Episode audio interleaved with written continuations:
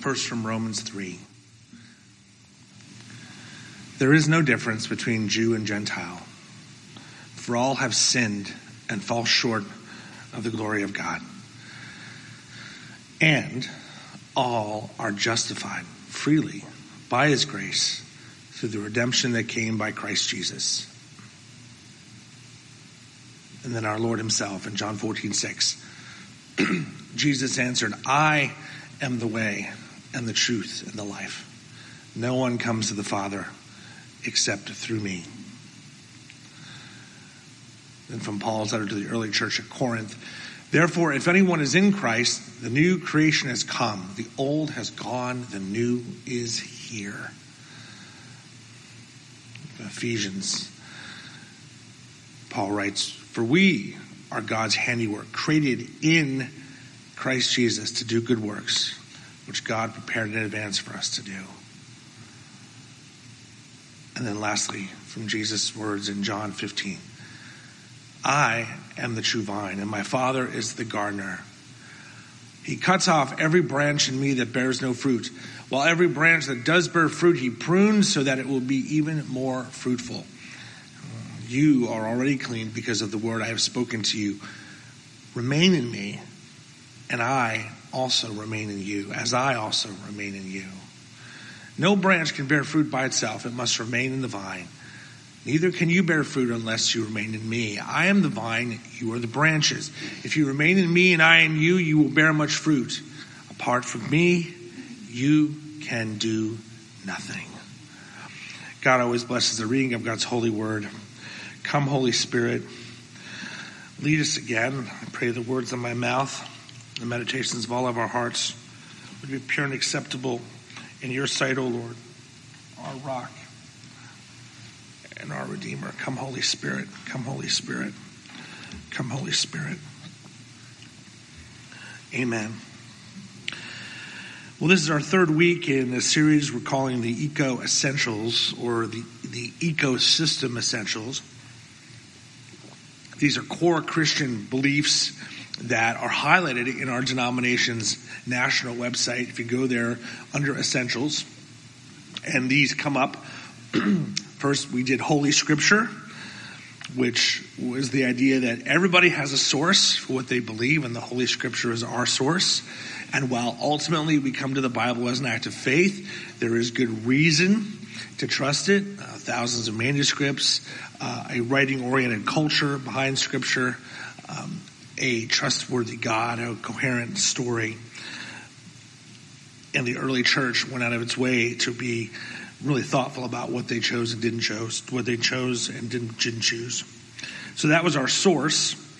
And then the second week was who is the God we believe in? So we talked about our source and then who is the God the source reveals? And that's Trinity and incarnation. And we talked about that last week and just highlighted the idea that with Trinity, the believing the Trinity, we look at the data of Scripture and how it's revealed, although the word Trinity is never in Scripture, Trinity is the way that we make sense of the datum of Scripture. And what essentially the Trinity means is that God's being is made up of relationships, and yet there's a oneness and there's a there's a um, differentiation within God. And then in the incarnation, those relate that relationality of God comes out towards us. It spills out towards us in Jesus Christ. So Holy Scripture, Trinity, Incarnation. And this week, we get to the red hot core of it all. Theologian Karl Barth once wrote, Tell me how it stands with your Christology, and I shall tell you who you are. Christology just means the person and work of Jesus Christ. It's a great word to know. Everyone say Christology yeah, it's one of those big fancy fancy words, but I tell you, it's everything. It's everything. It is the red hot core. Because it's our understanding of Jesus, it's our Christology that tells us all we need to know about who we are, the situation we're in, and what God does about it. Karl Barth followed up with this. He said, At this point, at our Christology, Everything becomes clear or unclear, bright or dark. For here we are standing at the center. And however high and mysterious and difficult everything we want to know might seem to us, yet we may also say that this is just where everything becomes quite simple, quite straightforward, quite childlike. right here in this center, in which, as a professor of systematic theology, I must call you to say, look, this is the point now. Either knowledge or the greatest folly. Here I am in front of you, like a teacher in Sunday school facing his kiddies, who has something to say which a mere four year old can really understand. The world was lost, but Christ was born. Rejoice, O Christendom. Beautiful. So, what does the Bible's Christology, what does the way Christ's role is explained in the Bible, what does that tell us about ourselves, about God, and about what happens when we meet God in Christ? You'll find if you look at the ECO website, it's a huge emphasis on the person and work of Jesus Christ. And it is, He is the red hot core of who we, of who we are.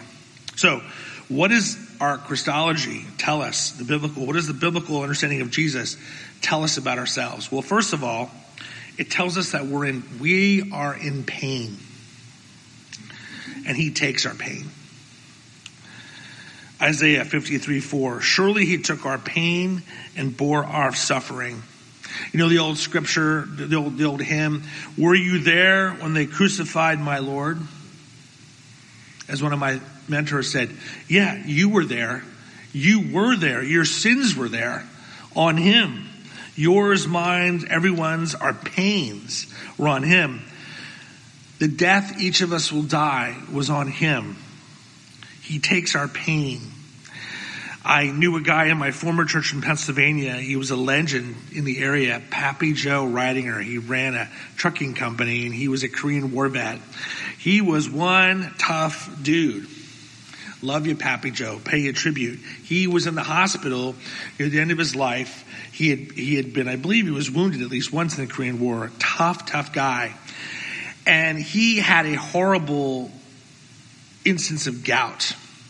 And it was so painful that Pappy Joe told me he cried out. You know, it was so, I think in front of doctors and nurses. And then as he told me this from his hospital bed, he said, and Jesus took all that, all that pain. Jesus bore all of that from everybody. It's deep, Pappy Joe. Thank you. Jesus did. He took it all.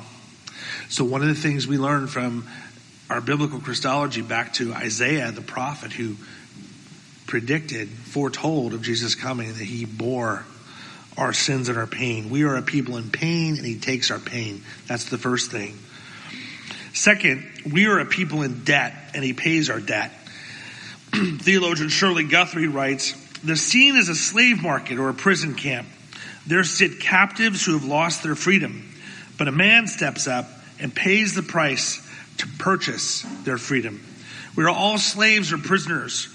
Jesus is our Redeemer. The ransom price is high, His life for ours, but He pays it gladly for our sake. Jesus said, For even the Son of Man did not come to be served, but to serve and to give His life as a ransom for many. St. Paul says to the Corinthians, you were brought, you were bought with a, with a price. It's as if wickedness and death owned us, but not anymore. Is there a debt held over your head? No, he paid it all. Can we hold a debt over someone else's head? No, he paid it all. You are released. You can't pay it, but he did. We can release others. They can't pay it, but he did. So we learn from our Christology that we're in pain and we're in debt. He bears it, he pays it. And then at the most basic level, we learn we're sinners. We have jumped the tracks. John 129, the next day when John saw Jesus coming toward him and said, look, the Lamb of God who takes away the sin of the world. You are not your sins. And we don't get to reduce people to their sins. When we hold grudges, when we stay mad, it's essentially saying that Jesus' death on the cross as our lamb who takes away the sins of the world wasn't enough. No, he is the Lamb of God who takes away the sins of the world. We are sinners, and he takes it on himself. Fourthly, we also learn from our Christology that we are in battle with evil and death. And what does he do? He comes and he vanquishes both. Jesus won a cosmic victory for us with sin and death, with darkness and Satan. Colossians 1. For he has rescued us from the dominion of darkness and brought us into the kingdom of the Son he loves. If you have a friend who loves Star Wars or Marvel or Game of Thrones or other tales of battle between good and evil, maybe C.S. Lewis or Tolkien, good and evil duking it out, waiting for a deliverer to come and save them. You know, here's a good angle on Jesus' work. If you notice here, each of these ideas about who we are and who Jesus is could become an angle for you and me from which to share our faith. It's not as though we always have to tell everything at once to everybody who we meet about Jesus. In other words, if you're led, I mean, you may be led to do that. That could be a three hour conversation over coffee with somebody. But more often, there's an angle on who Jesus is that you start with. So someone's in pain. You know, we know how to address that through Isaiah and Pappy Joe's comments. Someone's in debt or feels like they owe somebody, right? Um, someone is aware of their past sins and skeletons in their closet. You know, we have a lamb who takes away those sins. Someone's aware of evil and darkness in their life and aware of the battle going on. We have this word from Colossians 1 divine rescue from the battle from the, against the dominion of darkness.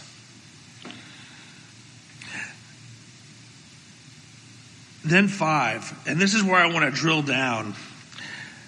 Jesus' life also tells us that we are alienated from God and each other. We're alienated from God and each other, and we're broken. We're separate, we're distant. And his response is to unite with us and make us new. We're given a new status.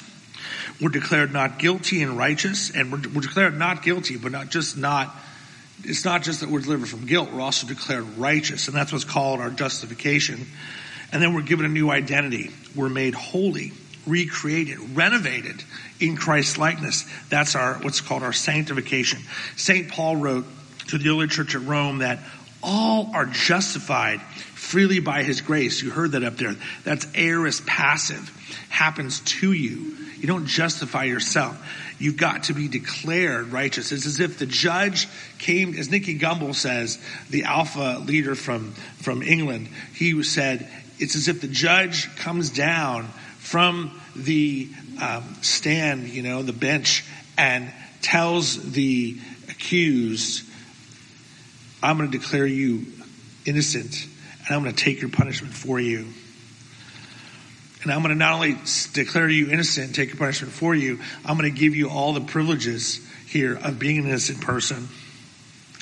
Paul writes again to the early church, all are justified freely by his grace.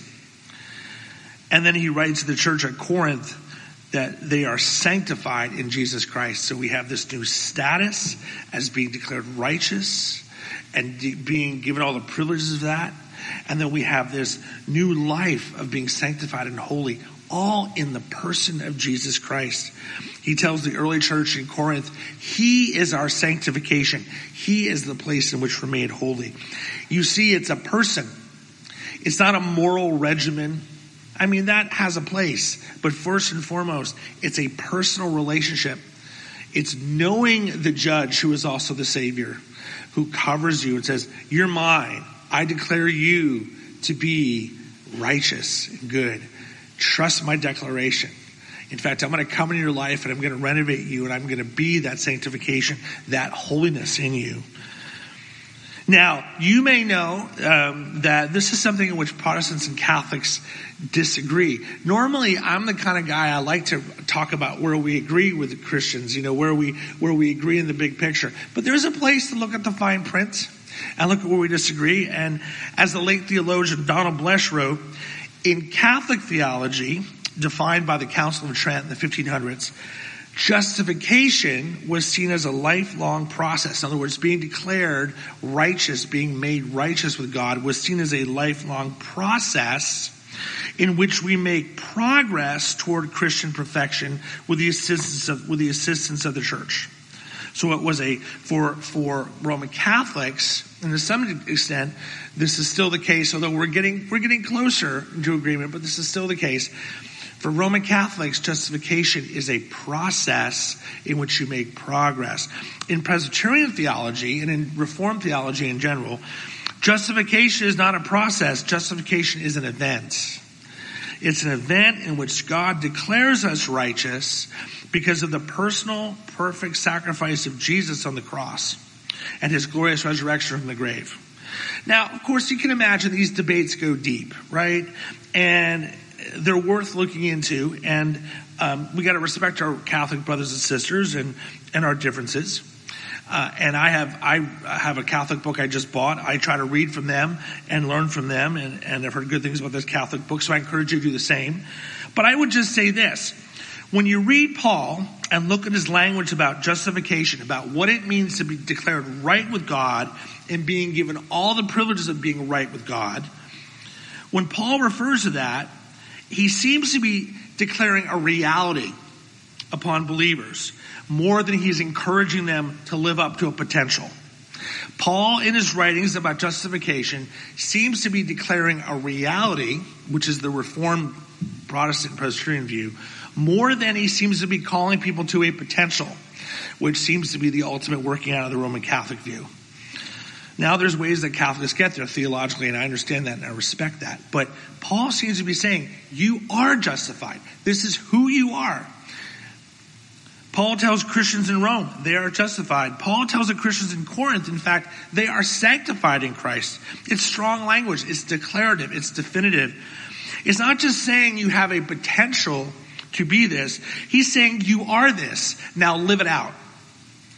He's not telling them what they can be if they work really, really hard. He's telling them who they really are and encouraging them to live it out. And I think there's a subtle but powerful difference there. And we'll get to that in a second. Now, we should note here that there are even subtle differences among Protestants. Some of our Methodists, I say some of our Methodists and Pentecostal brothers and sisters, and some of our Baptist brothers and sisters, because there's some Baptists that are more reformed, which that's a whole complicated thing.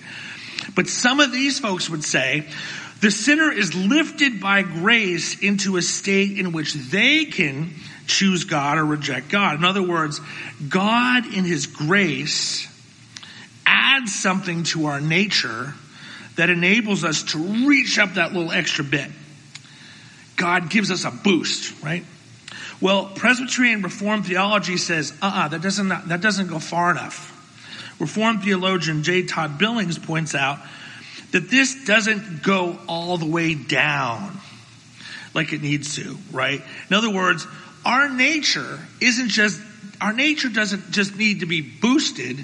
Our nature needs to be made new. We don't just need help. We need a new nature. That's what Paul's saying when he says, if anyone is in Christ, she or he is a new creation. That's not just a boost. That's an entirely new nature. And what is Jesus saying in John 15? He's saying without him, we can do nothing. Nothing means nothing. Dr. Billing says, only by communion with God can we move toward communion with God. And the late, uh, the great theologian John Calvin said, to communicate to us the blessings which we have, which he received from the Father, he, Jesus, must become ours and dwell in us. So St. Paul will say, I have been crucified with Christ.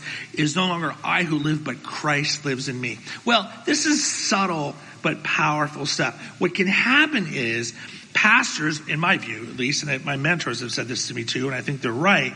What can happen is pastors, when we lose touch with this idea that really Christ is our justification before God, then we can make people afraid of where they really stand with God. You know, am I there? Where am I in the process? Where am I on the road? Am I okay or am I not okay? Right? This is the danger of the Catholic view. You never really totally know where you stand.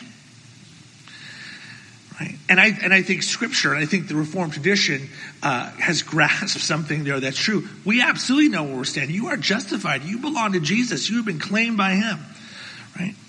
Then some of our Protestant friends who are who are less who are emphasizing a certain way of that whole thing about boosting, they put that extra reach on you, whether they mean to or not. Right? The idea is, do you have to? Are you reaching hard enough? Are you reaching hard enough?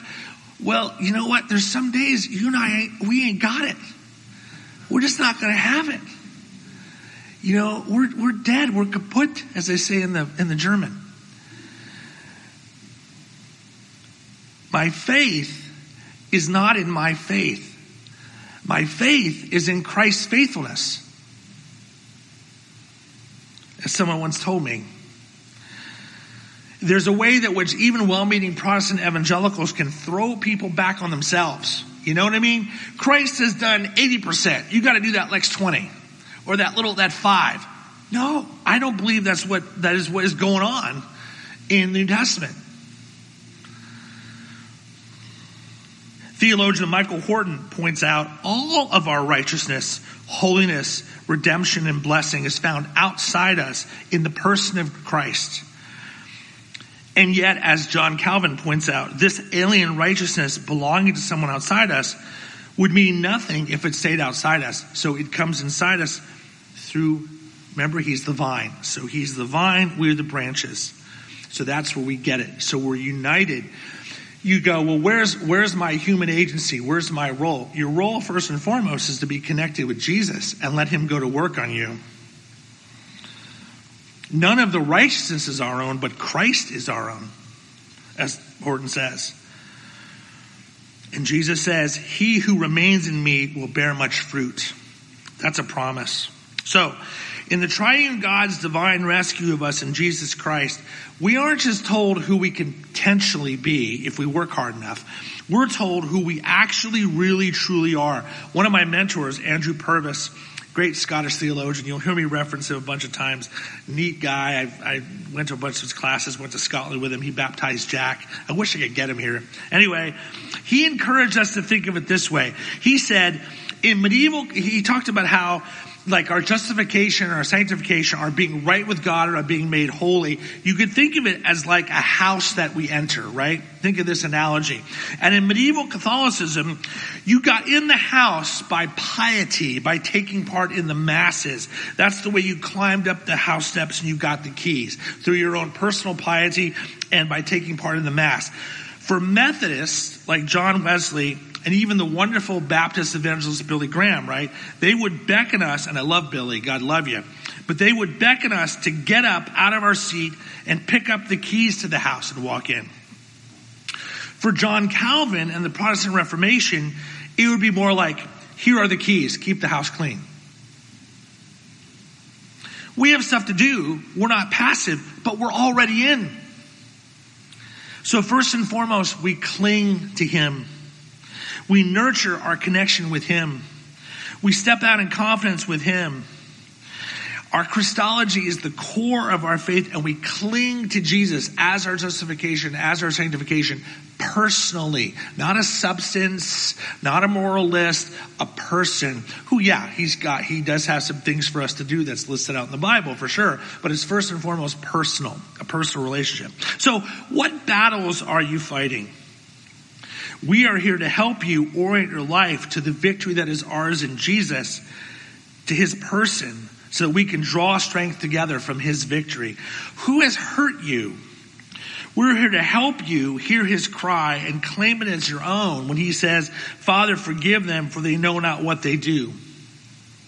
What is your status? What is your sit rep, as I say in the military? What kind of grades are you getting lately? You know, whatever you say first don't forget Jesus because your status with him is the most meaningful. God's declaration that you are justified, made righteous, given all the privileges of righteousness.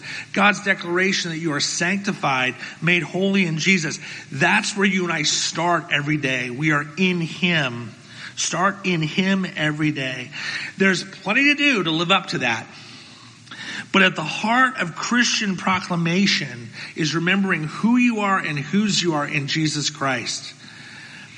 the Reformed Presbyterian tradition is by no means perfect. Sometimes we get a little too heady. Sometimes we we uh, get too systematic. And, and I'm not saying we're right about every single thing. We want to learn and have humility with our Catholics and Methodist friends. And um, they may be right about some things that we might be wrong. Right? Uh, we have to be open to that. But I don't think so. I'll tell you, I think our tradition has grasped something really core here about the godness of God. That God is really the center, that you don't have to worry about where you stand ultimately. And you don't have to worry about making an extra 20 feet and just reaching up because God's going to remake you in Himself. That, that you and I are not just given a boost, we're given a whole new being. The heart of Christian proclamation, I would say the heart of good Reformed Presbyterian Christian proclamation, is first and foremost not for me to tell you what you need to do, but to proclaim to you and all of us again and again and again what God has done in Jesus Christ. That's the heart of our Christology. That's God's movement toward us in Jesus and all of its mystery and majesty. He is our justification. He is our sanctification. He made us righteous. He makes us holy. He bears our pain. He forgives our sins. He gives us a new start every day. That is where we live. May it be so. He is that extra 20 feet. May it be so for you and for me.